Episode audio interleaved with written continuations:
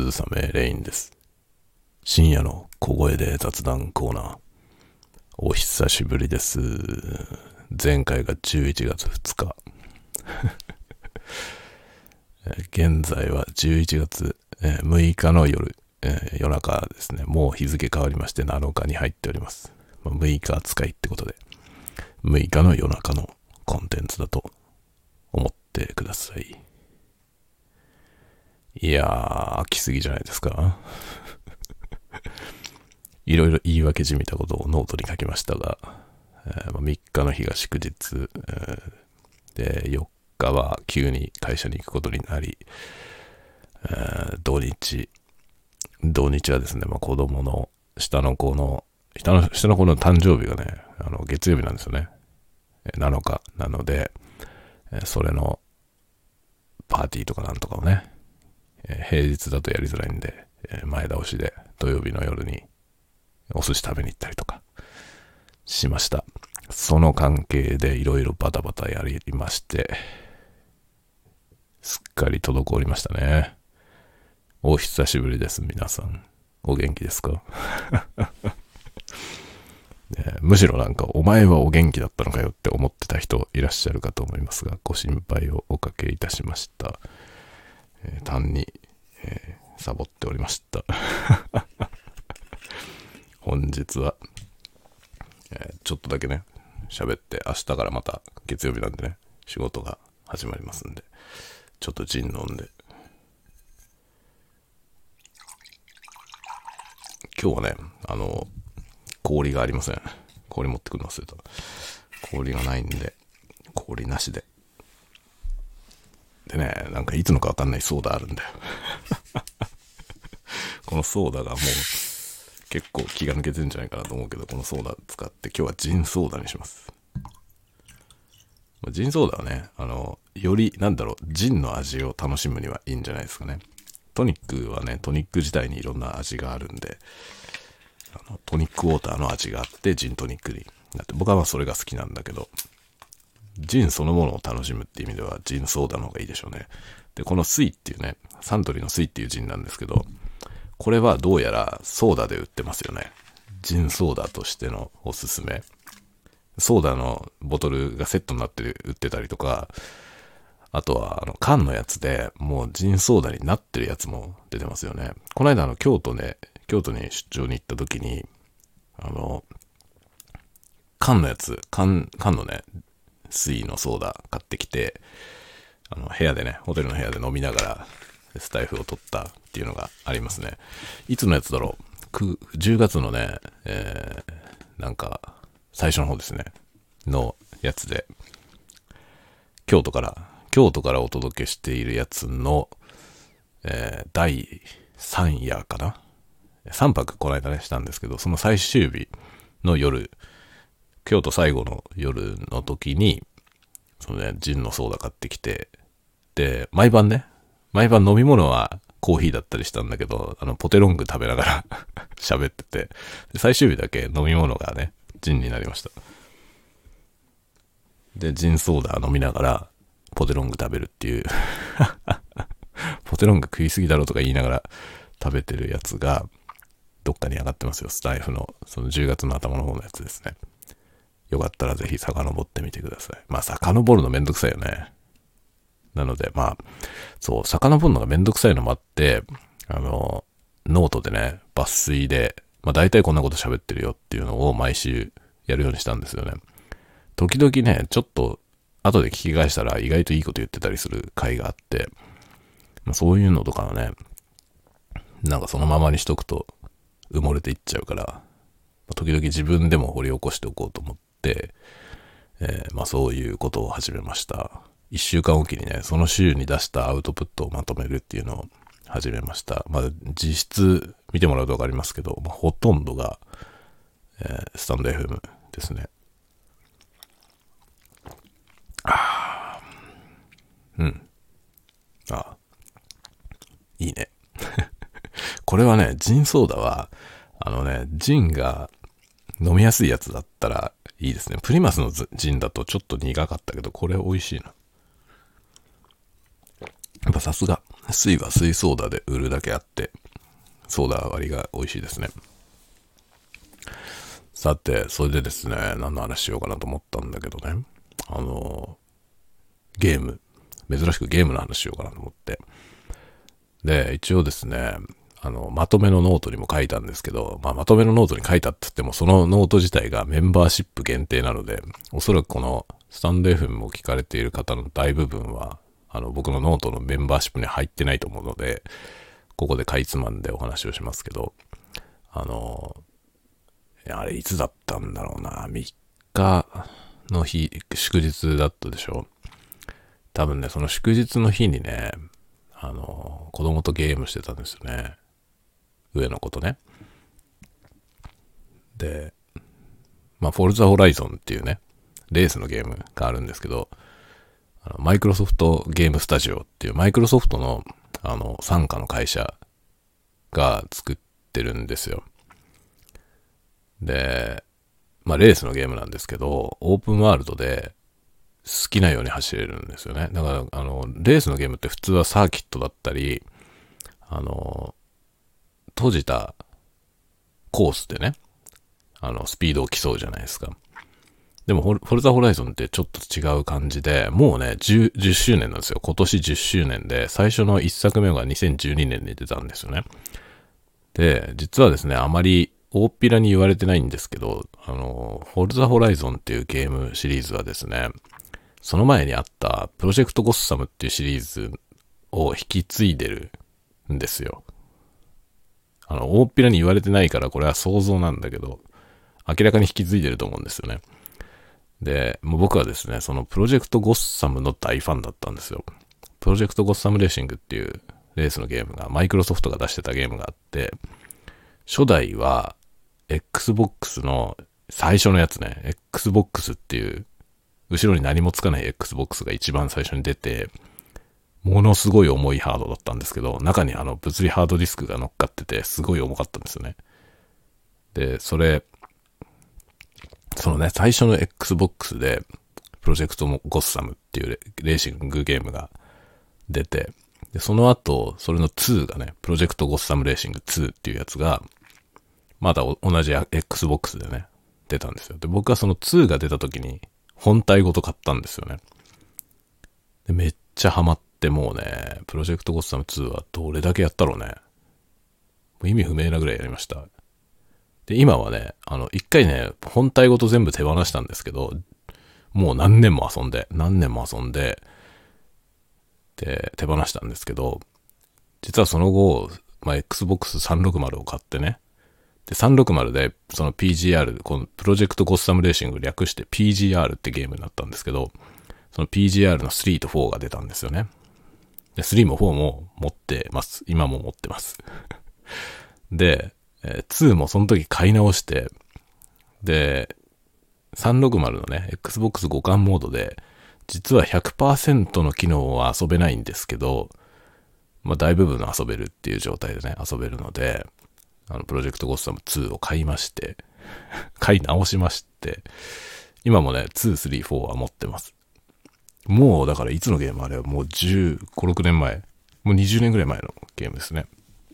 多分初代はもう20年前。っていうね。まあその頃からプロジェクトゴッサムも大好きで、でも4で終わっちゃったんですよ。で、その4と同じくらいの時期に、そのね、フォルザホライゾンの1が出たんですよ、最初のやつが。で、フォルザホライゾン最初、ピンとこないというか、僕は、まあ圧倒的に PGR が好きだったんで、そればっかり遊んでたんですよね。で、PGR の魅力はね、何かっていうと、そのね、実際にある街を走れるんですよ。ニューヨークとか、上海とか、そういうね、実際にある街を実際にロケハンしてきて作ってるので、そこの場所を走れるんですよね。で、プロジェクトゴッサムレーシング2の時に、日本が、日本では横浜だったんですよ。で、横浜の街を走れるだけではなく、なんとですね、FM 横浜のパーソナリティの人がね、僕はまあその頃横浜に住んでて、あの、FM 横浜をしょっちゅう聞いてたんですよ。で、その、よく聞いてた DJ の人が、なんとプロジェクトゴッサムに参加したということを言ってたんですよね。ラジオ番組の中で。で、その、の架空のね、その、横浜の街でレースができるんだけど、その横浜の街を走るときに、FM 横浜の、架空の FM 横浜の番組が聞けるんですよ。で、その実際の FM 横浜のパーソナリティの人が喋ってるの。っていう手の込みようでね、そのラジオを聞きながら走ることができるというすごいゲームだったんですよ。レースゲームでそういうとこにこだわってるゲームなんてないから、もう最高に魅力的だったんですよね。で、実際にある街を走れるしね。僕のよく、よく知ってるその、まあ、港未来のね、あの辺を走れるんですけど、そのよく知ってる街を走れるでしょ？それは楽しいんですよ、めちゃくちゃ。で、PGR3、4は、新宿走れるんですね。新宿。いいでしょ？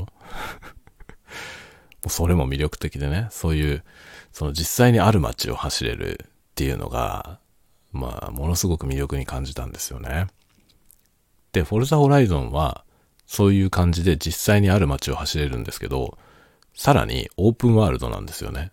で、プロジェクトゴッサムは、その、まあ、そういう実際の街を走れるんですけど、まあ、言ってもそのレースごとにルートが決まっててね、そのルートの中でレースをするっていう基本姿勢はそういうゲームなんですよ。で、なんか3とか4、4あたりでは、あ3とか4かな？あの、自分でルートを作れるモードができて、そのマップの中でね、こういう風に走りたいっていうのをやって、で、その好きなように走れるっていう、そういう感じだったんですよ。だからそのルートさえ設定すれば自分の好きなルートを走ることはできたんですね。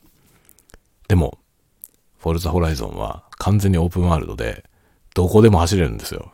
マップの中なら。道のないとこでも。すごいでしょ？そういうゲームとして、鳴り物入りで Xbox の確か360に出たんですよ。360の時に、フォルザホライゾンっていうゲームが出て、で、それとは別にね、フォルザっていうゲームもあるんですよ。フォルザモータースポーツっていうゲーム。で、そのフォルザモータースポーツっていうやつは普通のレースゲームなんですよ。レースのコースをレーシングカーで走るゲームなのね。で、今ね、フォルザの普通のやつって出てんのかななんか普通の、本当はね、フォルザの普通のやつがメインで、で、それのなんか別バージョンみたいな感じでフォルザホライゾンが出てきたっていうイメージだったんですよ。なんですけど、今多分完全に食われて もうホライゾンしかないんじゃないかな。まあ何しろ、もう圧倒的に面白いですよ。ホラホルザホライゾン。どこでも走れるから。どこでも走れるレースゲームなんてなかったんですよ、今まで。コース関係ないんですよ。それで実際の街だから、実際の街を自分の好きなように走れるわけよね。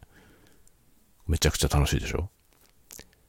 で、まあ、フォルツァホライゾンを僕はずっとやっていて、まあ、2はあんまりやんなかったんですよね。2は Xbox 360で出てましたけど、やってなくて。で、3からは、あの、その次の世代の Xbox になって、僕はそのね、あの、360の次のハードは持ってないんですよね。なんですけど、3からは Windows で遊べるようになったのよ。で、Windows 版を買って、もう、プロジェクトゴッサムじゃないや、あの、フォルザホライゾン3。めっちゃやりましたね。何しろ僕はね、本当にゲームめちゃくちゃ好きなんだけど、いろんなゲームをやるんじゃなくて、1個をめっちゃやるんですよね。だからあの、もう大昔もね、あの、ファイナルファンタジーとかも、ファイナルファンタジー3とか、ファミコンのやつ、死ぬほどやりましたね。死ぬほどやりました。もうなんか、全部、レベル99でね、みたいなとか、あの、ドラゴンクエストは、あの、小さなメダルってあるじゃない？あれを全部集めるっていうのをね やるような、そういうね、マニアックな遊び方をするんですよ。一つのゲームをものすごい遊ぶんですよ。もうとっくにみんなそんなやってないっていう、ね、そういう時間軸になってもずっとやってるみたいな。で、フォルツァホライゾンも3の時そういう感じで、もうとっくに世の中はもう4になってて、なんだけどずっと3をやってたんですね。で、4はね、もう何年遅れだろう。何年も遅れて4を買ったんですよ。で、4ももう3年ぐらい遊んでんだけど、でもまだやっててね、去年5が出たんですけど、5買わずにずっと4をやってたの。子供と一緒にね、やってたんですけど、子供がね、最近ネットを使えるようになってきて、ネットで調べるじゃない。そしたら、4には出てこないけど、5には出てくる車がいっぱいあって、で、その車に乗りたいから、5が欲しいって言い出したんですよ。5が欲しいなって、5やりたいなって言い出して、でなだから確かなんだ、デロリアンとかね。デロリアン確かないんですよね。フォルザーホライゾンの4には出てこないんですよ。出てこないんだけど、なんか5には出てくるから、デロリアン乗りたいなとかね、言ってるわけよ。それ欲しいなって 言ってて、まあ確かにね、それそうですよね。シリーズでずっと遊んでればさ、次のやつが出たら欲しくなるじゃない？それはすごいわかるんだよね。だけど、フォルザホライゾンってそういう、そのオープンワールドのゲームだから、で、しかもオンラインで今はね、やるし、そのバージョンアップで、あの、いろんなコンテンツが追加されてくんで、まあ永遠に終わんないんですよね。全部100%やりきってクリアしたって状態に、まあ、ほとんどなり得ないんですよ。多分、あの、絶対に不可能ではないと思う。絶対に不可能なことではないと思うんですよ。100%クリアすることは。不可能ではないと思うけど、限りなく不可能に近いと思いますね。もう膨大なコンテンツがあるのと、あの、ものすごく上手じゃないと多分クリアできませんね。その全、全グレード、全レベルでクリアするみたいなことをやり出すと、相当上手くないと終われないんですよ。なので、まあ十分もうね、4は遊びきったかなってことで、よし、じゃあ5を買うかっつって、3日の夜に確かね、買ったんですよ。3日の夜に買って、で、4日、あ、違う、4日の夜に買ったんだな。で、5日の土曜日に、まあ朝からね、子供と一緒にやりました。みたいな感じですね。そう。いやね、本当に、それでね、そのフォルツァ5、フォルツァホライゾン5を買ったんですけどね。まあ今までね、僕の今の使ってる PC が、フォルツァホライゾンの4をやってる時に、もうすでにね、あの、パソコンに任せて、その画質設定とかをやらせるとね、ゲーム画面に入った途端に落ちるっていう現象があったんですよ。あの、今のゲームってゲーム側で、その、再生されてるパソコンの環境をね、自分で検知して、で、このスペックだったら、このぐらいの画質設定が最適であるっていうのを、ソフト側がやってくれるんですよね。で、やってくれてスタートするでしょそうするとね、ムービーパートはちゃんと動くんですよ。ムービーパートはちゃんと再生されるんですけど、ゲーム画面になって、まあ、要は、あの、コントローラー側にコントロールが渡されてくるんですけど、渡されてきた途端に落ちるんですよね。で、電源ごと落ちるんですよ。サーブ、その、なんていうの ?OS ごとが落ちちゃって、で、しかも OS がシャットダウンするんじゃなくて、電源が切れちゃうんですよね。で、再起動みたいな状態になっちゃうの。っていう現象があって、画質をかなり落としてやってたんですよね。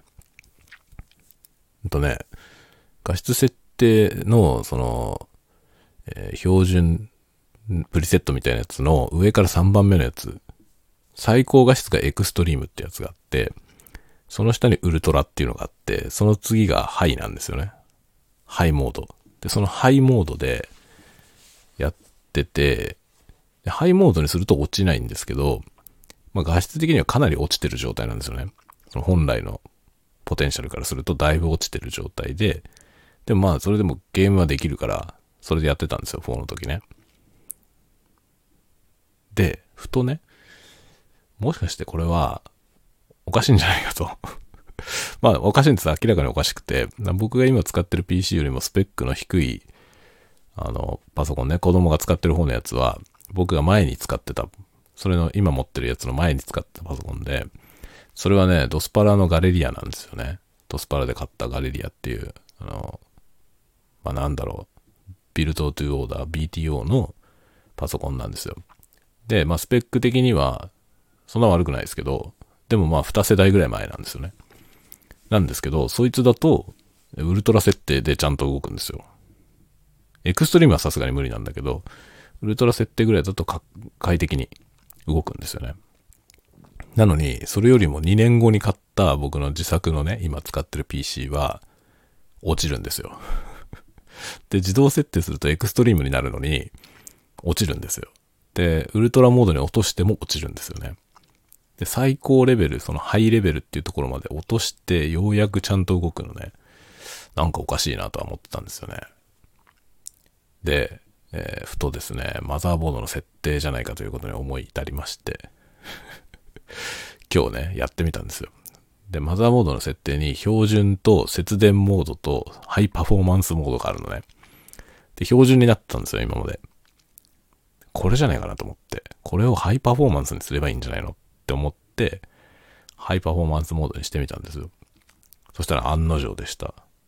エクストリームモードでもバリバリ動きます そしたらね、全然別次元の映像になって、びっくりしました。こんなすげえんだ、フォルトホライゾンま今まで4とかもね、もう散々遊んでるんですよ。何年もやってて、しかも、その、今のパソコンになってもう2年ぐらい経ってるんですよね。で、その2年間ずっとね、画質を落とした設定で遊んでて。でも、ファイナルファンタジーとかだね、ファイナルファンタジーの14とかもやってましたけど、そのファイナルファンタジーレベルだったらもう最高画質にしても余裕で動くんですよね。なんですけど、さすがにフォルツホライゾンは、ま最新鋭の CG だし、レースのゲームなんで、まあ、処理速度がめちゃくちゃ速いので、やっぱりね、相当ハイスペックな PC じゃないと苦しいんですよ。でも、僕が買ってる PC 相当ハイスペックだから、いけるはずなんだよね。って思ってたんですよ、ずっと。そしたらね、単なるその問題でした。節電設定の問題。さすがに節電設定じゃ無理だから標準にしてたんですけど、標準でもね、結局あれ電源を、あの、セーブしてるんですよね。なので、高負荷がかかった時に電力が足りなくなって落ちちゃうっていう問題が起きてました。マザーボード側で結局その制限かけてあるとね、その制限よりは電気を使わせないんですよね、要は。なので、グラボに電気持ってかれると、マザーボードの電力が足りなくなって落ちるという問題が起きてましたね。びっくりしました。そんなことあるんだと思って。で、それをハイパフォーマンスモードにしたんですよ。そしたら多分無尽蔵に電力を 使うようになって、おそらく分回してるので、ものすごい電力を食ってると思いますけど、でも信じられないぐらい画質が綺麗になりました。もうなんか光の表現とか空気感とか圧倒的に良くなって、で、それがそのフルスピードで走ってね、時速300キロ以上のスピードで走って、まあ、景色が更新されてったりするわけですけど、何も問題なく、常に 60fps 以上出るというね、すごかったんだなっていう 僕の PC すごかったんだなってことを改めて、なんか、把握しました。すごかったですよ。まあそれそうだよね。そのすごいスペックで組んだはずなんだよね。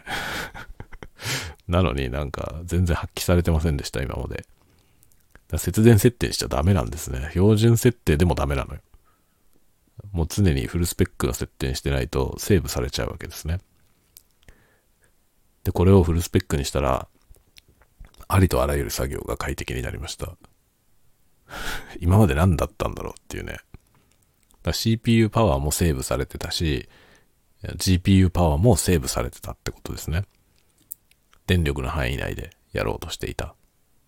で、ゲームに関してはゲーム側が設定しちゃって、それを上回る負荷をかけようとしてくるんで、停電になってたという 電気足りなくなって落ちるというね、ことが起きてたわけですね。びっくりですね。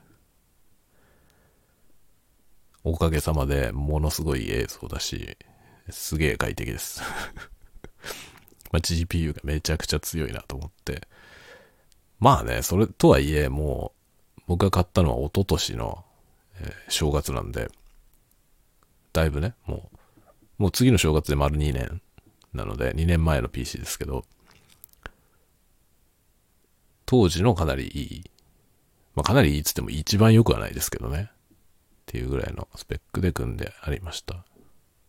それが、マザーボードを標準モードにしていたせいで発揮されてませんでした。なんとも言えないですね でも、ハイパフォーマンスモードにしたことで電気代が怖いですね。だからその設定のまま在宅勤務でずっと PC つけてると、ものすごい電力 電気代が爆発するんじゃないかなって若干不安ですね。だけどゲームはやっぱりね、すごいよ。もう最高画質でやりたいよね。特にフォルザホライゾンはすごいんで、やりたいですね。もうね、なんか本当に空気が感じられる絵なんですよ。びっくりしました。だから今までのやつはすごい綺麗だったけどね。十分綺麗なんですよ。ハイ、ハイモードでもね。ま、ハイモードでも綺麗だし、ウルトラでもかなり綺麗です。だけどエクストリームは別次元だった。エクストリームすぎてびっくりしました。で今回ね、フォルザホライゾン5は、あのメキシコが舞台なんですけど、メキシコの結構砂漠みたいなとこも走ったりできるんですよね。でその砂ぼこりが舞ったりとかっていう感じとかね。それも、まあ、全く別次元なんですよ。そのエクストリームにしたら本当にすごいリアルで。まあすごいですね。その空気中の湿度みたいなものに太陽光が反射してるみたいな表現もね、されてて、でそういうの一切なくなっちゃうんですよね。そのあの、低画質モードにすると、そういうその計算負荷の高い処理をどんどん外してって、で、まあゲームに必要な要素だけになってくっていう感じなんですよね。で、その最高、日本語だとね、最高ウルトラエクストリームなんですけど、その最高画質の下、標準画質みたいなところに落とすと、もうね、丸いものが丸じゃなくなるんですよ。だからヘッドライトとか丸いじゃない？前から見たらヘッドライトが円形だったりするでしょ？そのね、円形が円じゃなくなるんですよね。十二角形ぐらいの感じになるんですよ。で、一番下に下げるとそのぐらいになって、で、そのくらいまで下げると、結構古い PC でもね、ゲーム自体は遊ぶことができますね。画質はね、落ちるけど、まあゲームの機能はちゃんと動く。まあレースのゲームだからね、何しろその処理に負荷がかかるので、まあ、スピードが速いからね。その高速で走ってる中で、他の車も走っていて、で、その道路の状況がどうだとか、そういう計算をしなきゃいけないから、計算負荷はものすごい高いんですよね。レースゲームはね。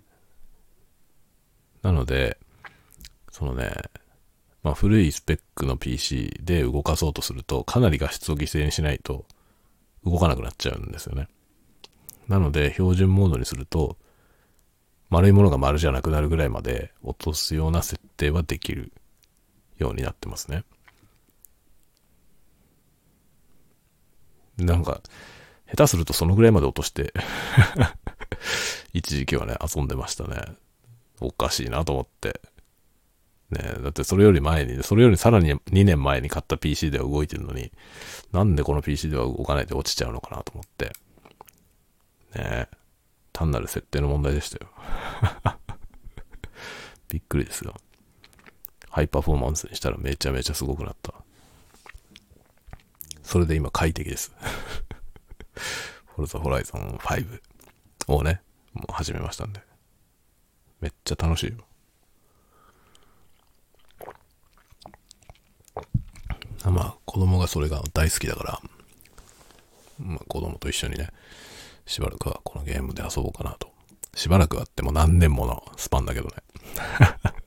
きっと多分ね、だから6作目、6が出てきて、6が出てきても、まあ、しばらくは5で遊んでるだろうね。って感じですね。しかも今回のね、あの、フォルザホライゾン5は、あの最初のフォルザホライゾンが出てから10周年らしいんですよ。10スアニバーサリーって書いてあって、そのロゴに書いてあるんですよ。テンスアニバーサリーって書いてあるのね。で、その過去のやつを振り返るようなコンテンツもあるの。これが熱いわけよね。これめちゃくちゃ熱くて、うおーってなるよね。懐かしいじゃないずっとね、何しろシリーズをずっと遊んできたから。そりゃあもう楽しいですよね。何しろ20年だもんね。最初のプロジェクトゴッサムから僕やってるから、20年、20年選手ですよ。どんだけって感じだよね。どんだけやんねんっていう感じですけど、そそんな感じですね。僕そういう感じなのよ。本当にね、ゲームは大好きだけど、今までに遊んできてるそのゲームの本数はすごい少ないのよね。一本のゲームをめちゃめちゃやるから。ドラゴンクエスト3とかもね、ものすごい何回クリアしたかわかんないもん。ファミコンのやつでもなんかレベル1からね、そのゲームスタートから最後までを、まあ、4、5回やってると思うんだよね。で、あの、リバイバル版みたいなやつもやり込んだしね。スーパーファミコンで出たやつ。すごいやり込みましたね。で、ドラゴンクエスト4の時かな ?4 の時に、初めて、その小さなメダルを、あの、世界のマップを1マスずつ全部調べました。それで全部手に入れました。ってことをやったね。気が狂ってますよね。病、自分でも病的だなと思いますけど、海の上とかでも1枚ずつ移動しながら調べる調べるってずっとやり続けるっていうね。その、なん、なんかの罰ゲームみたいな作業をね、延々できちゃうんですよ。一つのゲームに対して。いかれてるよね。もうなんかそこまで行くとやばいよね。執着というかさ、病的ですよね。自分でも病的だと思う。プロジェクトゴッサムなんて未だにやってるからね。それをやるために Xbox 360のね、まあハードが壊れちゃったから、新たに買いましたからね、中古で。中古で Xbox 360のあのスリムタイプのやつ？あの、発熱問題が少し解消されてるやつですね。新しく出た、まあ、後期型のあのハード買って、で、僕が持ったやつは前期型のやつだったから、まあ、前期型のちょっとカスタムされてたやつなんだけど、やっぱり結局ね、その、オーバーヒート問題でぶっ壊れたんですよ。それで、その、スリムタイプの、そこが改善されてるやつ買って、今そっちの Xbox 持ってますね。家にありますよ。プロジェクトコスタムもまたたまに遊ぶ。3、4、2、3、4は今でも遊べます。ただ残念なことにね、2は互換モード、その旧 Xbox の互換モードで動くんで、100%の機能が使えないんですよ。で、何が使えないって、ラジオが聞けないのよ。それが聞きたいのに。FM 横浜が聞きたいのに。あの時の DJ さんは、今も DJ やってるんですかね。もう20年前だけどね。で、プロジェクトゴッサム2って多分2003年とか2004年とかそれぐらいだと思うんだよな。だからもう20年近く前だよね。その頃、FM 横浜のパーソナリティだった人なんですよ。で、その人が Xbox のゲームに出てるんですよね。なんだけど、それは360の互換モードでは動かないんだよ。だからそこもやろうと思ったら、Xbox を買わなきゃいけないの。初代の。でも初代の Xbox なんて、今多分そんな状態のいいやつないよね。いや、あれほんとね、つくづく手放さなければよかったなと思うね。ハードごと持っとけばよかった。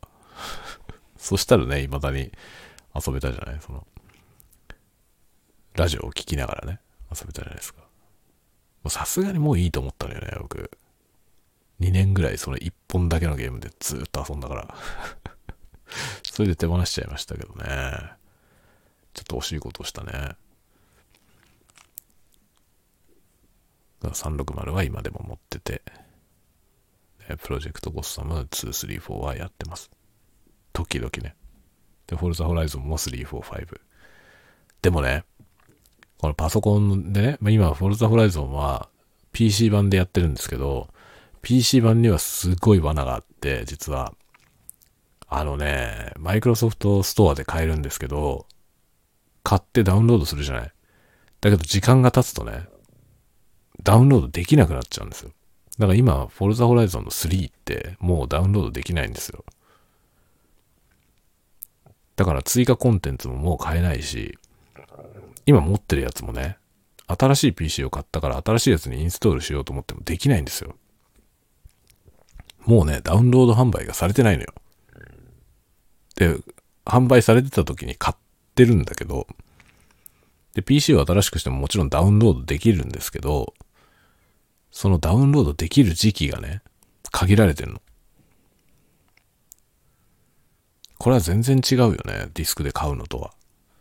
ディスクで買ってればね、ずっと遊べるじゃん。ハードが壊れたらハード買い直せば、ディスク持ってればまた遊べるじゃない。次のハードで。だけど、ダウンロード販売は、ダウンロードサービスがなくなったら終わりなんですよ、そこで。で、ダウンロードもね、インストーラーでダウンロードしてそれを展開するとかじゃなくて、マイクロソフトストアってさ、もう直接インストールされるじゃないですか。なので、インストーラーをどっかに保存しとくこともできないんですよね。これがね、罠だなと思って。アカウント持ってれば別に複数の PC にはね、ダウンロードはできるんですよ。できるんだけど、新しい PC を買ってきたタイミングで、そのダウンロードサービスが継続されてなかったら、もう取得できないんですよ。今まだ4がね、ダウンロードできるけど、だから新しい PC 買っても4も入れることはできるんですけど、もうちょっと時間が経ったら多分4がなくなって、権利は持ってるけど、ダウンロードできないという状態になるのよ。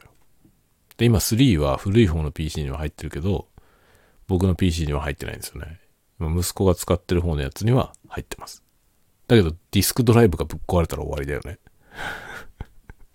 ってことなのよ。これダウンロードファン販売の罠だなと思いますね。僕みたいな人珍しいからさ、多分これで何も問題ないと思うんですよ。フォルザホライゾンが今もう5が出てて、5やってるならね、過去のやつで遊ぶことはあんまりないわけですよ、普通の人は。だけど僕は違うんだよね。未だにプロジェクトゴッサムとかでも遊ぶんだからね。ってことは、ね、フォルザホライゾンだって3とかもやりたいわけよ。今も。3はオーストラリアだったんですよ。オーストラリアを走って、ね、遊ぶやつだったんで、その3だって、まだね、起動すれば動くんだよ。だけど追加コンテンツは買えないんですよ、もう。買えないし、3自体がもうダウンロード販売がないから、今から買うことはできないし、今買って持ってるやつも、だからディスクドライブが壊れて交換したからダウンロードし直そうってこともできません。これがダウンロード販売の罠。値段は同じだけどね。ダウンロードだろうとディスクだろうと同じだけど、ディスクで買った方がいいよ。でも、ディスクは Xbox 版しかないんですよね。Windows 版のディスク販売はないのよね。これだよね。だから Windows 版でゲームで遊ぶっていうのは、そういうことなんだよね。マイクロソフトソフストアで販売が終わったら、それで終わり。どうなんですかねこれは、アーカイブで残しといてほしいよね。ダウンロードできるようにしてほしいですね。古いゲームで遊んでる人もいるんだよっていうね。ねえ。別にさ、古いやつをね、あの、なんだろう、例えばあの、スイッチの任天堂コンソールみたいに、ああいう風にしろとは言わないけど、そうじゃなくてさ、買って、正規版を買って持ってる人についてはさ、なんか未来英語をダウンロードできるようにしといてほしいよね。それはなんか本当思うね。大したことないでしょと思うのよ。サポートしませんよでいいから、サポートしませんよでいいんだけど、ダウンロードだけはできるようにしといてほしいんだよな。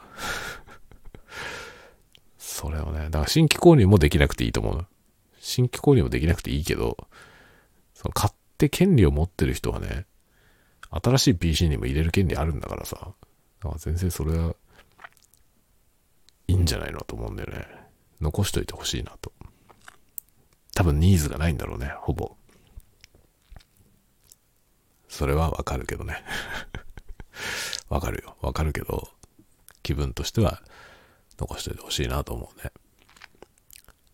まあ、というようなことでね、フォールザホライゾン5を買って、それをやってます。一昨日ぐらいから。子供と一緒に。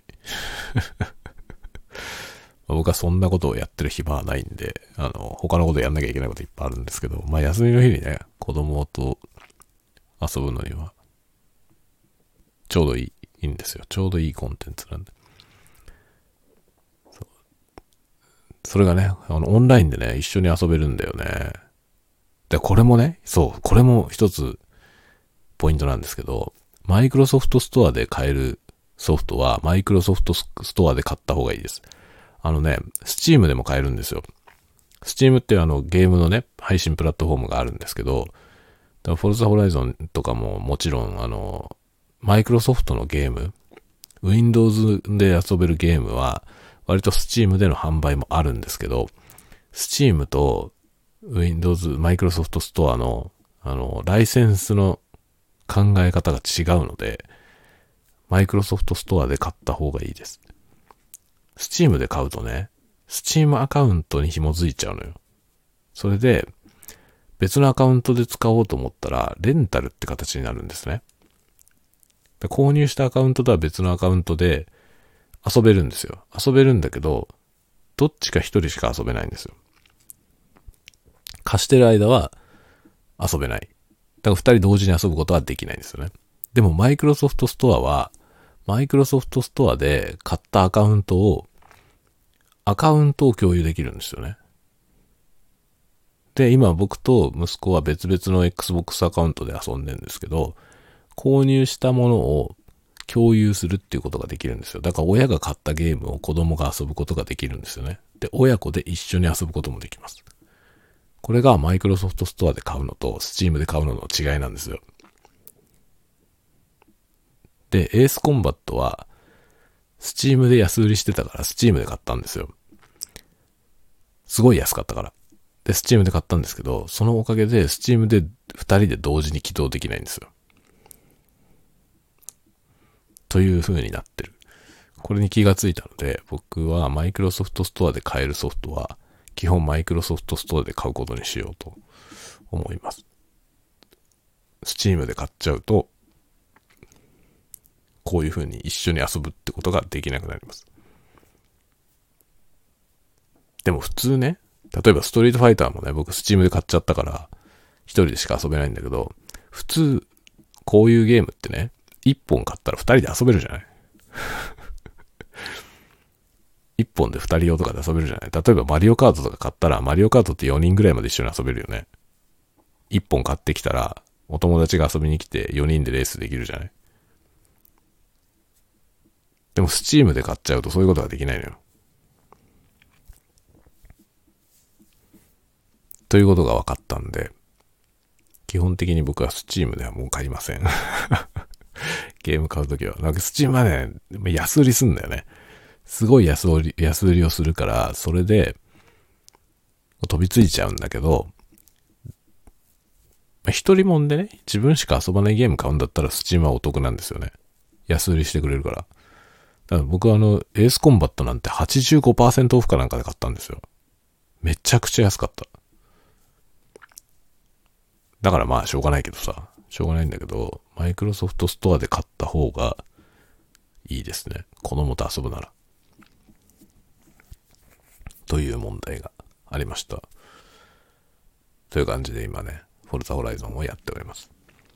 実はですね、その次、今度はね、マインクラフトをやりたいのよ。今更だけどね。かなり今更なんだけど、マインクラフトやりたくて、で、うちのね、下の子がマインクラフト好きなんだよね。で、やりたいって言ってんだけど、だまあうちの下の子ね、もう全然言うこと聞かなくて まルールが全然守れないんですよね。だから今はね、マインクラフトをやらせたら終わるなと思って、なんかちゃんとそういうのはね、最低限のことができるようになったら、やろうねって言ってるんだけど、なかなかね、できないんですよ で、まあそれもこれもあるし、マインクラフトは自分もやってみたいし、で、マインクラフトって結構ね、あの、プログラミングの勉強ができたりとか、面白いんですよね。で、まあ上の子のね、友達とかもやってたりするんで、マインクラフトはね、ちょっとや、やりたいなと思ってるのよね。なので今度はね、マインクラフトを検討しようと思っています。どうやって導入するかをね、検討しようと思ってますね。まあ、僕と長男についてはいいんですよね。PC があるから。でも次男坊がやりたがっているからか、彼にもやらせたいじゃない。そうすると、もう一台ゲーミング PC が必要なんだよ。もう一台ゲーミング PC が必要なんですよね。どうしよう。困ったな。ちょっと低スペックで、マインクラフトは低スペックの PC でも動くから、ちょっと低スペックで1台組むっていうのが一番良さそうですよね。とか今ね、考えてます。まあ、本来であれば、押し出し式でね、あの、最新のスペックで僕が組んで、1個、1個前のやつを上の子に下ろす。上の子のやつを下の子に下ろす という 玉付け方式なんだけど、フォルザホライゾン問題があるのよ。3が、今ね、今長男が使ってる PC にしか入ってないんですよ。で、もうインストールできないっていう問題があるから、やっぱりね、まあ、長男の PC は長男のものっていう風にしないとダメなんだよね。玉突きで出ていく、いくわけにいかないんですよね。っていうのはね、若干問題ありまして。だからマインクラフトぐらいが動く程度のスペックの PC を1台組んで、多分ね、10万円ぐらいで組めると思うんですよね。マイクラだけ動けばいいんだったら。フォルザホライゾンやろうと思ったら20万円コースですけど、マイクラぐらいだったら10万ぐらいの PC でも動くと思うんでね。それぐらいのやつを1台組もうかな。それこそなんかデスクミニとかでいいような気がする。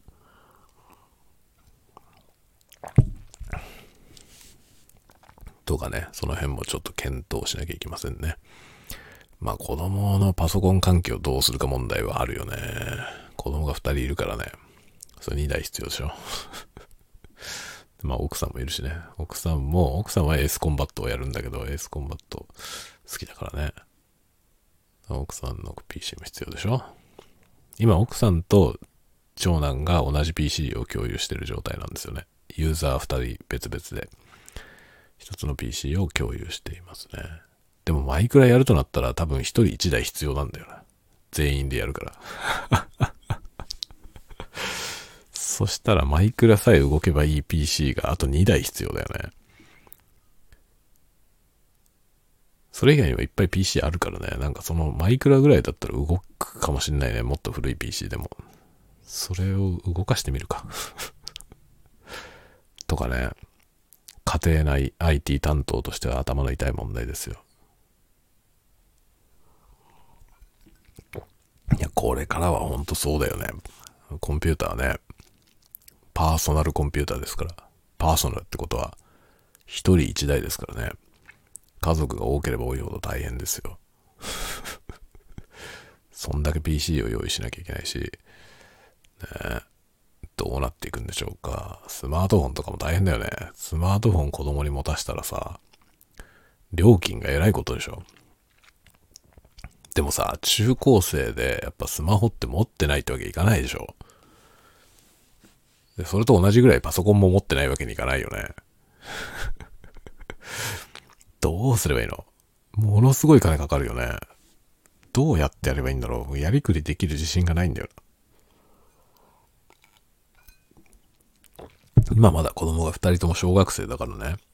で、小学校は今、札幌市はね、1人1台端末貸してくれて、Chromebook がね、1人1台に割り当たってるので、まあ、Chromebook で彼らはネットとかをね、見たりしてんだけど、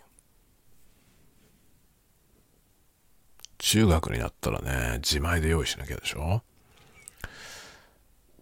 でもゲームもするじゃん。Chromebook じゃゲームできないからね。だ結局 Windows でしょ？しかもゲームが動かなきゃいけないってなったら、やっぱノートタイプでゲームができるやつは高いから、据え置きのようになるよね。どうしてもね。で、まあ全員同時に使うとなったらモニターとかもそれだけ必要だしね。どんだけ金かかるんだどうしてんのかなみんな。そんなね。で、パソコンってさ、買ったら終わりじゃないじゃない。何年後期に買い替えなきゃいけないでしょまあ、高校に入るとき買って、高校3年間はこれ使えっていうのはいいと思うけど、じゃあ大学行きました。大学行ってもその高校の時から使ってるやつ使う？無理だよね、さすがにね。でも高校で3年間使ったら、大学行ったらまた買わなきゃでしょ？やばいね。だから全部自作だな。全部自作にして、パーツで変えていくしかないね。大学入ったらなんか、おしじゃあ CPU 変えるか マジか？ほんとめんどくせえな。多分ストレージとかそのままマザーボードを交換するってことだね。マザーボードだけ交換して、マザーと、そのあれ、CPU を交換して、まあメモリーは規格が同じだったらそのまま移して、で、スペックアップして、ね、マザーボードだけ買うんだったらね、3万くらいで買えるでしょ。今マザーボードも高いんだよな。僕が自作パソコンを始めた頃って1万円くらいのマザーボードいくらでもあったと思うんだけど、今1万円なんてマザーボードほとんどないよね。全然選べないんですよ、1万円台ぐらいだと。で、良さそうだなと思うやつは大体3万くらいするよね。どんどん物価も高くなるし、大変ですね。みんなどうやってやっていくの？この子供のパソコン問題、スマホ問題ってすっげえあるよね。スマホとかってみんなどうしてんのかな？型落ちのやつとかにするのかな？なんかさ、2世代くらい前のスマホってすごい安く売ってるじゃない？ああいうのなのかな？高校生が持ってるやつ。月額使用料だけだって偉いことだからね。やっぱ機種代にそんなにお金かけてらんないですよね。間違っても最新の iPhone とか持たせられないよね、子供に。ねえ、とんでもないよね。だって、今回さ、僕 iPhone 14、僕は14 Pro にしたんですけど、奥さんが14のプラスってやつで、二人同時に機種変したんですよね。40万近いよ。30、30数万円ですよね。二人でもそれだからね。これに子供がいたらどうなんのっていうことでね、100万ぐらいになるよ、すぐ。だ最新機種で4人同時になんて無理だよ。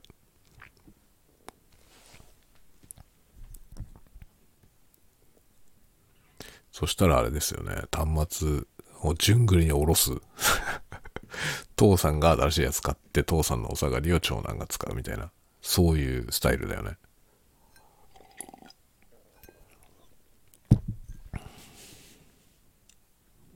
まだね、今、小学生だからさ、スマホとか持たしてないからあれですけど、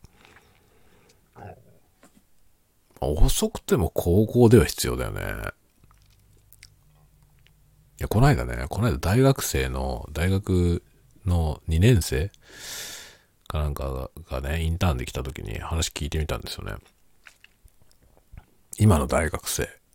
今10、20歳ぐらいか？その子。と話した時にね。いつからスマホ持ってたって聞いたのよ。いつからスマホ持ってたって聞いたら中3の時って言ってた。15歳になった時に初めて持ったって言ってて、で、周りの子はどうだったって聞いたら、やっぱ中学は持ってる子が結構いましたねって言ってた。中学では持ってる子が結構いて、で、自分は遅い方だったって、持たせてもらったのは遅い方だったって言ってたけど、でもその子は自分で、いや、高校に入ってからでいいんじゃないですかねって言ってた。自分は中3の時に持たせてもらったけど、別に高校に入ってからでいいんじゃないかなって言ってた、その、今年二十歳ぐらいの子ね、の感覚としてそんな感じで言ってましたね。どうなんですかね、これからこれからの世の中どうなんですかね。今、うちの子は小学校5年生、上の子。ねで、今11歳ですから、あと4年ですよ。4年後に15歳。4年後って2026年？そのね、2026年ぐらいの中学生のスマホ事情、どうだと思いますか？僕、ほぼほぼ中学生全員持ってんじゃないかと思うんだよ。4年後。4年後の中学生は中学生がほぼ全員スマホ持ってんじゃないかなと思うんだけど、どうだろう。どうなんですかね。いつから持たせればいいんですかね。まあそのね、その、インターンで来てくれたことね、話してる時にも、まあ言ったんだけどね。いやもう自分家に子供がいてね、いつからスマホ持たせばいいんじゃ、いいのかなっていうのがすごい悩みなんだよねっていう話をしたのよ。そしたらね、その子は高校生でいいんじゃないかなと思いますよって言ってた。で、自分は15歳から持ってるけど、中3の時にね、持たせてもらったけども、別に高校からだったとしてもね、自分はあまり困んなかったと思うという話はしてた。だから中学でみんな周りの子が持ってるけど、あんまり羨ましいとは思わなかったと言ってた、その子は。でもそれは人によるよね。自分も使いたいなって思う人はいるだろうしね。でもね、やっぱ中学ぐらいで持ってる子はみんなゲームしてるだけで、結局ね、それを持ってることによってずっとゲームしてる感じになってて、なんかあんまり良くないような気はするとは言ってたのよね。高校ぐらいからいいんじゃないかなってその子は言ってました。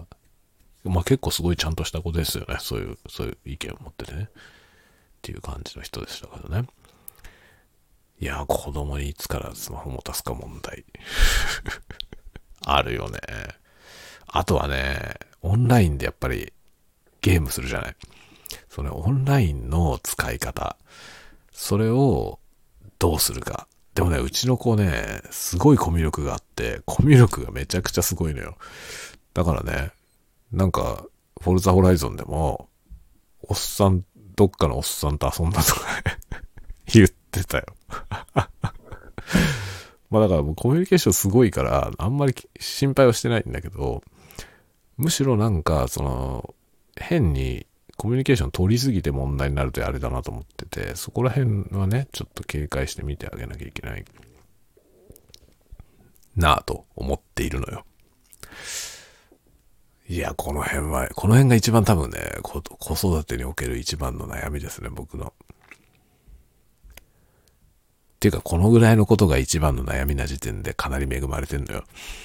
それは本当に思います。子供はね、やっぱり子供自身にその不安要素がほとんどないっていうことが、とても恵まれてると思いますね。うちの子めちゃくちゃだけど、本当にチャランポランだしめちゃめちゃなんだけど、あの、子供自身が全然そのね、ストレスを感じたりしてないし、うつ、うつ傾向とかもないし、コミュニケーションはすごくできる感じなので、で、しかも学校が好き。休みの日でも学校行きたいなって言ってるぐらい学校が好きなんで、ほんとね、心配する要素がほとんどないんですよね。それはもうとても恵まれてるなと思います。まあ、別に不登校なら不登校でもいいけどさ。僕はね、そういう そういう感覚だから、不登校でもいいんだけど、だけど、そういう不登校とかにななり得ないというかさ うちの子なんかむしろ学校行ってたいタイプなんでね。でまあ学校行って何するのかって飯食うだけなんだけど、とにかく給食が大好きで、給食食いに学校行ってるけど、でもそれで、ね、自分から進んで学校行くし、で、学校楽しいって言ってるしね。で、コミュニケーション力がめちゃくちゃあるから、なんか、誰とでもね、仲良くやれるし、あんまりそういうとこに不安がないっていうのは、ものすごい恵まれてるなって思うんですよね。だから僕のその子育てにおける不安は、そのオンラインでのやり取りの問題だけですね。でも幸いね、フォルツァホライゾンとかで一緒に遊ぶ相手っていうのは、やっぱなんか、割といい人が多くてね。いいみたいよ。これなんかおじさん、多分おじさんだと思うんだけどって言ってた。多分おじさんだと思うんだけど、一緒に遊んだっつって。やけにドリフトが上手い人が やけにドリフトの上手い人がいて、つってたよ。なんかね、その自分で一人で遊んでる時に、その人が声かけてきて、一緒に、一緒に走らないって言ってきて、それで一緒に走ったんだって言って、言ってましたね。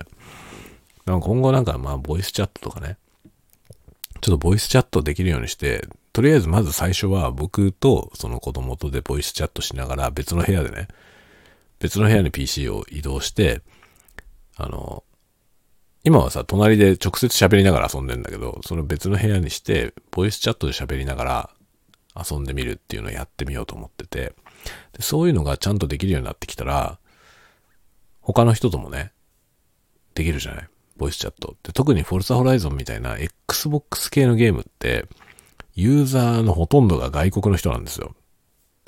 だからそしたらさ、その英語圏の人たちと英語で喋りながら遊べるじゃない？それってなんか英語の勉強にもなるしね。いいと思うんですよね。で、しかも僕、Xbox のゲームでオンラインで遊んでて、楽しいなって思うのは、あのね、海外のね、そのゲームユーザー、Xbox とかで遊んでるゲームのユーザーって、基本的に明るいんですよ。これね、国内だとそういうことがあんまりないのよね。ゲーマーですごい、びっちりゲームやってる人だって暗い人が多いんだけど、あの、Xbox のね、海外ゲーマーはめっちゃ明るいですね。ゲラゲラ笑いながら遊んでるんだよね、基本的に。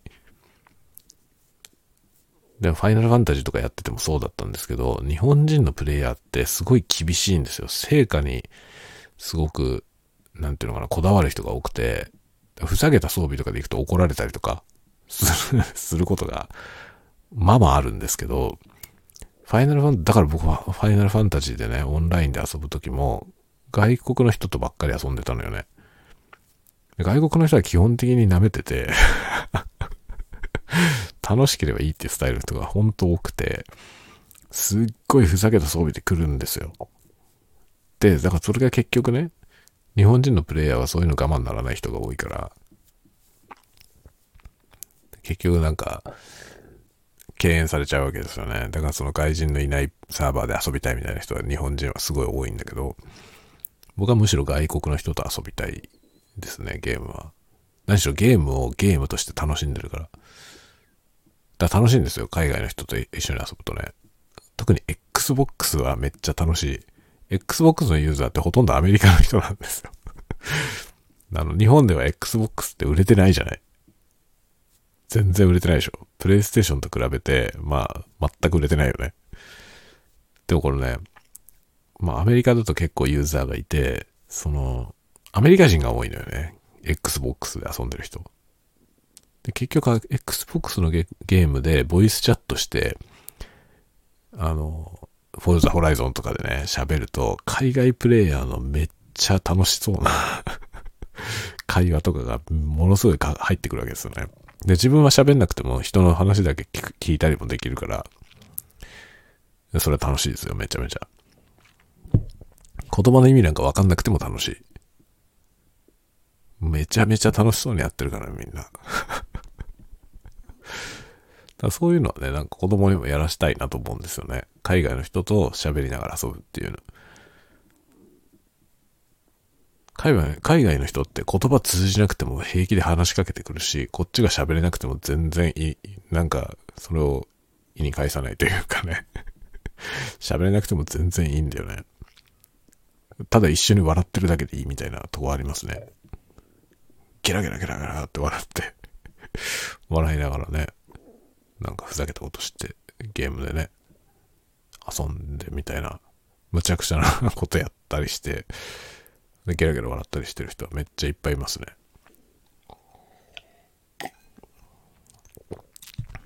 ななんかあんまりギスギスしないですよね。ファイナルファンタジーやってた時も僕は海外の人と遊んでたけど、その方が気楽だったね。完全に舐めた装備できて お前それじゃクリアできねえと思うよ、つって言うんだけど、やってみるとわかんねえよぐらいの感じで言って、そして玉砕するんだけどね。でも玉砕してゲラゲラ笑って楽しいわけですよね。日本人はすごい成果効率主義だからさ、効率よくクリアしたいから、舐めた装備のやつがいたら、なんか怒ったりとかさ、怒られたりとか、出てっちゃったりとかね。のコンテンツが始まった後に出てっちゃったりすることもあるわけですよね。このメンバーでやっても時間かかりそうだなと思ったらいなくなっちゃったりとかするって感じだけど、海外のプレイヤーってそうやって出ていかれちゃってもあんまり気にしないですね。ダメならダメでもいいと思ってる。純粋に楽しんでるだけなんですよね。ゲームを。絶対にクリアしせねばならんとか、全く思ってない人が多いですね。それが楽しいよね。だからなんかむしろ僕は、その、ゲームに関してはね、子供がオンラインでゲームするってことに関しては、外国の人と遊んでほしいと思ってますね。ゲームって楽しいもんだっていうことが思い出せる。日本人何でも成果主義にしちゃうから、楽しくねえんだよ、そそもそも。そんなやり方してても楽しくなくないって思うんだけど、でもそうじゃないんだよね。日本人ってそういうとこに楽しさを感じる人が多いですよね。だからレアな武器を手に入れたいとかさ、RPG で言えばね。レーシングゲームだったら、ね、やっぱ好成績でクリアしたいとかね。そういう方向にどうしても行っちゃいがち。だけど海外のプレイヤーの人のほとんどは楽しければいいんじゃないっていうスタイルなんだよね。だからフォルツァホライゾンは、フォルツァとかもほんとね、オンラインやってても半分ぐらい海海外の人。半分どころじゃないかな。8割ぐらい 海外の人のイメージだね。それめっちゃ楽しいよ。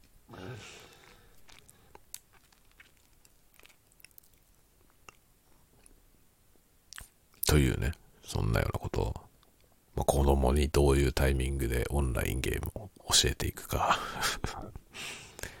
コミュニケーション、どうやって教えていくか。ここが一番大事ですね。でもやっぱり英語だよね。何しろ英語。僕も英語今最近すごい頑張って勉強してますけど、子供にも、もうとにかく英語 英語はちゃんと勉強しようねっていう話はしてます。何しろ英語ができたら楽しいよっていうね。英語さえできればね、いろんな国の人と喋れるんですよね。英語だけはできるって人が多いから、本当に英語やっとくといいよね。それをね、僕はもう今、アラフィフに差し掛かりましたけど、死者誤入したらアラフィフに差し掛かりましたけど、ようやく英語楽しいと思えるようになりましたね。まあ、中学以来僕は英語は大嫌いだったんで、ずっと話せないし、話せなくていいと思ってましたね。面白くないし。ねだからもうほんとね、中学の、あの、教育の講座ですよね、これは。英語の勉強が面白くないもんだっていう風にしちゃってるあの中学校のカリキュラムが死んでると思いますね。だけど、それをね、曲がりなりにも僕はさ、その学校の試験をクリアするためにだけだけど、勉強してたから、それはすごい今力になってるんですよ。だから悔しいけど。ね、英語、僕の英語嫌いにした、ね、その、諸悪の根源がその中学英語なんだけど、でも中学英語、高校英語をちゃんとやってたおかげで、僕はですね、かなり難しい英文も読めるんですよ、今。読むだけなら喋れないけど。だから、全く英語圏の人とカンバセーションできないんですよ。できないんですけど、論文とか読めるのよね。英語で書かれた論文とか、やや、超ややこしいものとか読めるんですよ。それは、日本の教育の方向がそっち向きだからなんだよね。だから中学英語、高校英語、日本のね、英語教育、役に立たないってよく言われますけど、会話するのには役に立ちません。でも、それをちゃんとやっとけば、英語圏の人が読めないような英文読めるんですよ。これは間違いない。あの、だ文法に関しては、ネイティブスピーカーよりも深いところまで理解して言いますね。日本人は。だそこはなんか無駄だと思わない方がいいと思うね。中学英語。喋るっていうことに関しては全然ダメだけど中高6年間英語を勉強したのに一言も喋れない人めっちゃ多いと思いますけど、僕も含めて。それは日本の教育が終わってんだけど、だけど喋ることだけが英語じゃないからね。喋ることじゃないことの英語がこんだけ分かってるっていうのは、喋ろうと思った時にすごいプラスなのよね。で、最近はその喋ることに特化した勉強を今してて、で、そうなった時にね、その、ボキャブラリー、ボキャブラリー増やして、で、ネイティブの、その、発音の特徴ってあるじゃないですか、その、えー、なんていうの、言葉をつないで話すでしょ？それに耳が慣れさえすれば、かなり難しいことを喋っていても理解できるんですよね。そのものすごく高度な文法まで学んでるでしょ？高校3年まで英語を勉強すると、かなり複雑な構文が読めるんですよね。それはすごい大きな力なんですよね。だ小説ぐらいだったら、全く問題なく読めます。英文。多分日本の中高をちゃんと英語をやってた人は、学術論文みたいのも読めるよ。それはすごいプラスだと思います。全く喋れないってことだけがフォーカスされがちだけどね。6年も英語勉強したのに喋れないっていうところがフォーカスされがちで、だから日本の英語教育がダメだって言われてるけどね。確かに思うよ喋らないと意味ないだろうとは思う。だ喋れない英語を6年も教えてね。何考えてんだっていうのは一理あると思います。一理あると思うけど、日本の英語教育によって読める英文のレベルの高さって、意外と取り沙汰されないけど、僕すごいんじゃないかと思う。英語圏の人でもこんなん読めないよっていう文章を読めるよ。日本人は。だそこはなんか、自信にしていけばいいと思いますね。で、今なんかヒアリングとかね、そのスピーキングの練習をしていて、すごい思うのは、あの、海外の人の普通に一般的な人が喋ってる英語って、ものすごいシンプルですよね。YouTube、僕 YouTube 見て、あの、いわゆる普通の YouTuber の人たちが喋ってる英語をね、でも聞いてもわかんないのそれは発音が早すぎて わからないだけなんですよ。でも、英語の字幕がちゃんとついてたりすれば、そこで言ってることってごくシンプルで、まあ、単語を時々知らない単語が出てくるぐらいで、構文的にわからないことはまあないですね。この構文的にわかんないことがないっていうのは、ものすごいシンプルなことしかみんな喋ってないんですよ。普通の人たち。で、結構そのスティーブ・ジョブズのプレゼンとかでも、そんな難しい言い回しは一切出てこない。日本のその中学高校で習うような、そういう文法は出てこないです。全然。ところがひとたび技術、技術書 みたいな、海外の技術書とか、とか論文ですよね。とか読み始めると、急に難しい文章で書かれてんだよね。だけどこれが日本人は読めんだよね。高高3まで英語やってる人は読めるんですよ。相当難しい構文でも読める。これすげえアドバンテージだと僕は思うんだよね。日本の英語教育間違ってるけど、無駄ではないよ。もう一言も喋れないけどね。一言も喋れないし、言ってることわかんないけど、それは耳の問題なんだよ。耳が慣れさえすればわかりますね。何言ってるか。で、僕は本当ね、YouTube は今ものすごい数の YouTuber の YouTube 見てるし、あと、ポッドキャストとかね、英語のポッドキャストとかめっちゃ聞いてますけど、誰一人そんな難しい構文で喋ってないですよ。超シンプル。超シンプルですね。聞こえないのは文法が難しいからじゃないんだよ。言ってることは何も難しくないですね。喋ってる言葉は。あ、日本人だってそうだよね。日本人だって日本語で喋ってる時に論文みたいな喋り方する人いないじゃない。だから論文読めない人いるよね。日本人でも。日本人でも日本語で書かれた論文ちゃんと読めない人って結構いると思いますね。それと同じだよね。だから、英語圏の人でも英語で書かれた論文読めない人はいっぱいいて、でも日本人は大体その論文読めんだよ。英語の論文。そういうことを最近ね、結構気づきました。そうなんだと思って。日本の英語教育は、方向がおかしいけど、無駄ではないよ。それができた上で耳を鍛えさえすれば、英語はそんな難しい言語じゃないと思います。最近そう思えたことが僕のなんかね、ものすごいなんかね、パラダイムシフト。パラダイムシフトっていうかね、世界が変わる出来事でしたね。僕自分でやってきたことは無駄だと思ってましたからね。英語に関して。中学も高校もね、6年間も勉強したのに、何の役にも立ってないと思ってました。だって映画、映画見たってさっぱりわかんないから。一つもわかんないんですよ。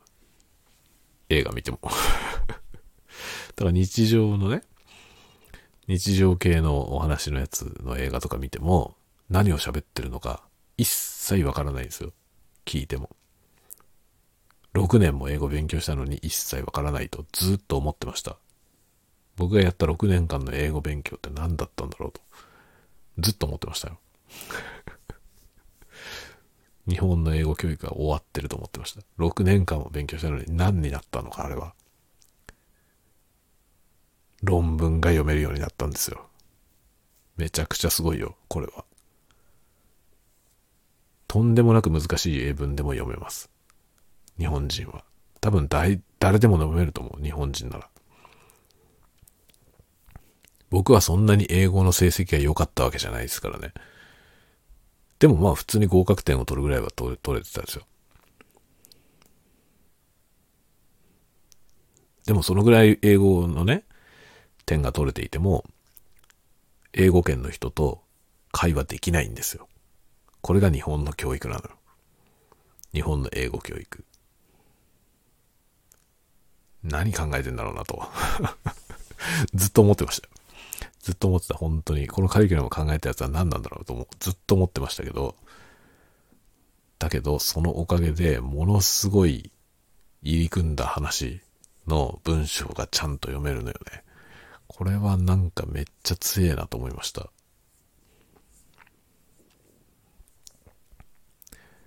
だから最近ね、その、英語で話をしたくて、英語の圏の人と会話をしたくて、そういう方向の今勉強をしてるんですけど、それの一環で読むってことも、英文を読むってこともやってるんですけど、読む方の英文が難しいと思ったことは一回もない。会話の勉強のために読む文章で難しいものは一つも出会いませんね。で、その英語のね、日本人のその英語学習者向けに出ている英語の本とかを買ってきて読んでますけど、難しいものは一個もない。難しいというか、読め、読んで意味がわからないのは、ボキャブラリーが不足しているから、ただそれだけなんですよ。文法がわかんなくて読めない部分は一個もないんですよね。日本人の英語学習者向けに書かれてる程度の英語は、へみたいなもんです。本当に。文法的には。文法的には中学校の文法で十分いける。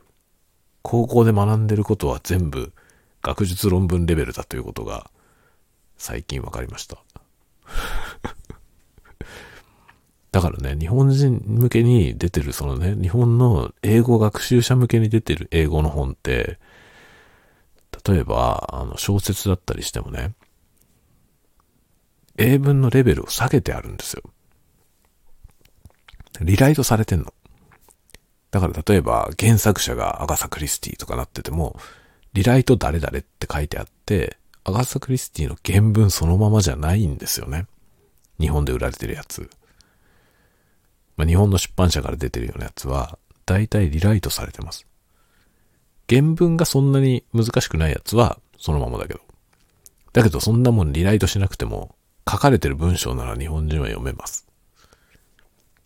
もっとずっと難しいこと勉強してんのよ。高校生。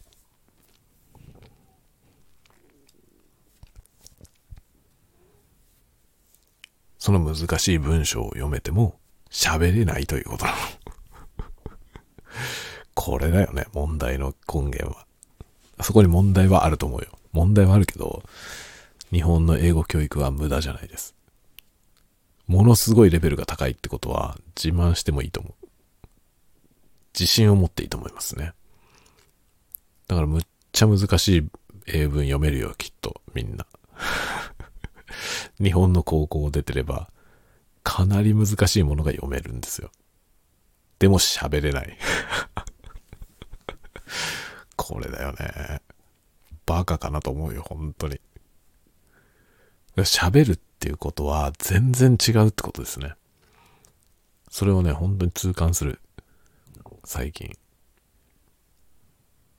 僕はかなり難しい文読めるのに喋れない。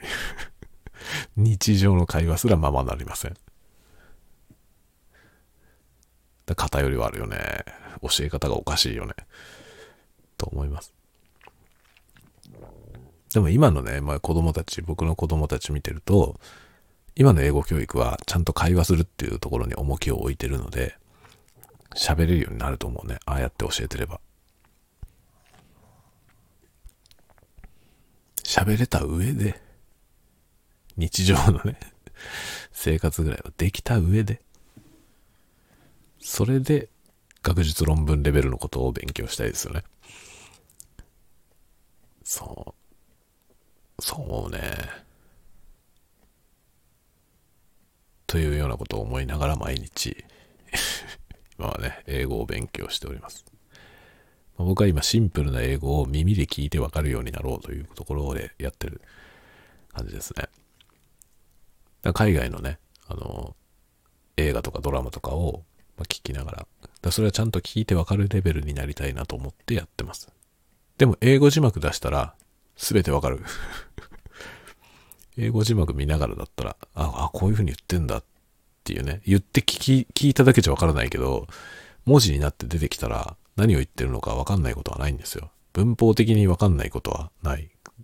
この言い回しでどういう意味になるんだろうっていうのはね、ことはないんですよ。ただ何を言ってるか聞こえないだけなのよ。すべては耳の問題。耳が何言ってるか聞こえるようになったら、理解できないことは全然ないと思います。そこが日本人の強さだよ。日本の英語教育の。相当コンプリケートのした、なんかコンプリケートな喋り方をしてる人であっても多分わかるよ、日本人は。すごい難しい文法を勉強してるから。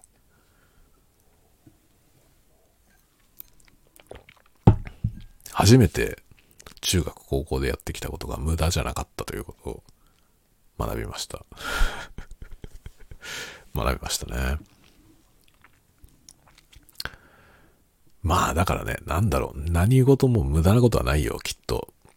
自分の頑張ってやってきたことは一つとして無駄にはなってないと思います。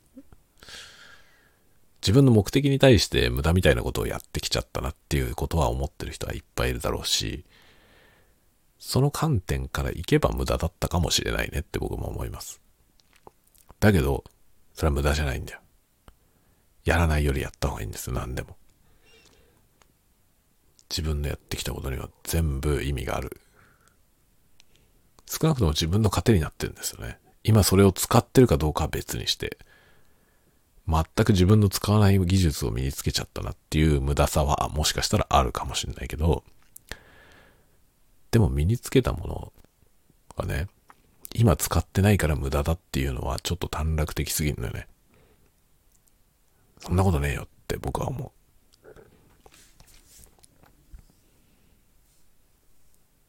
使わない技術でもね、持ってると違うよ。というか違ってくるんですよ、後々で。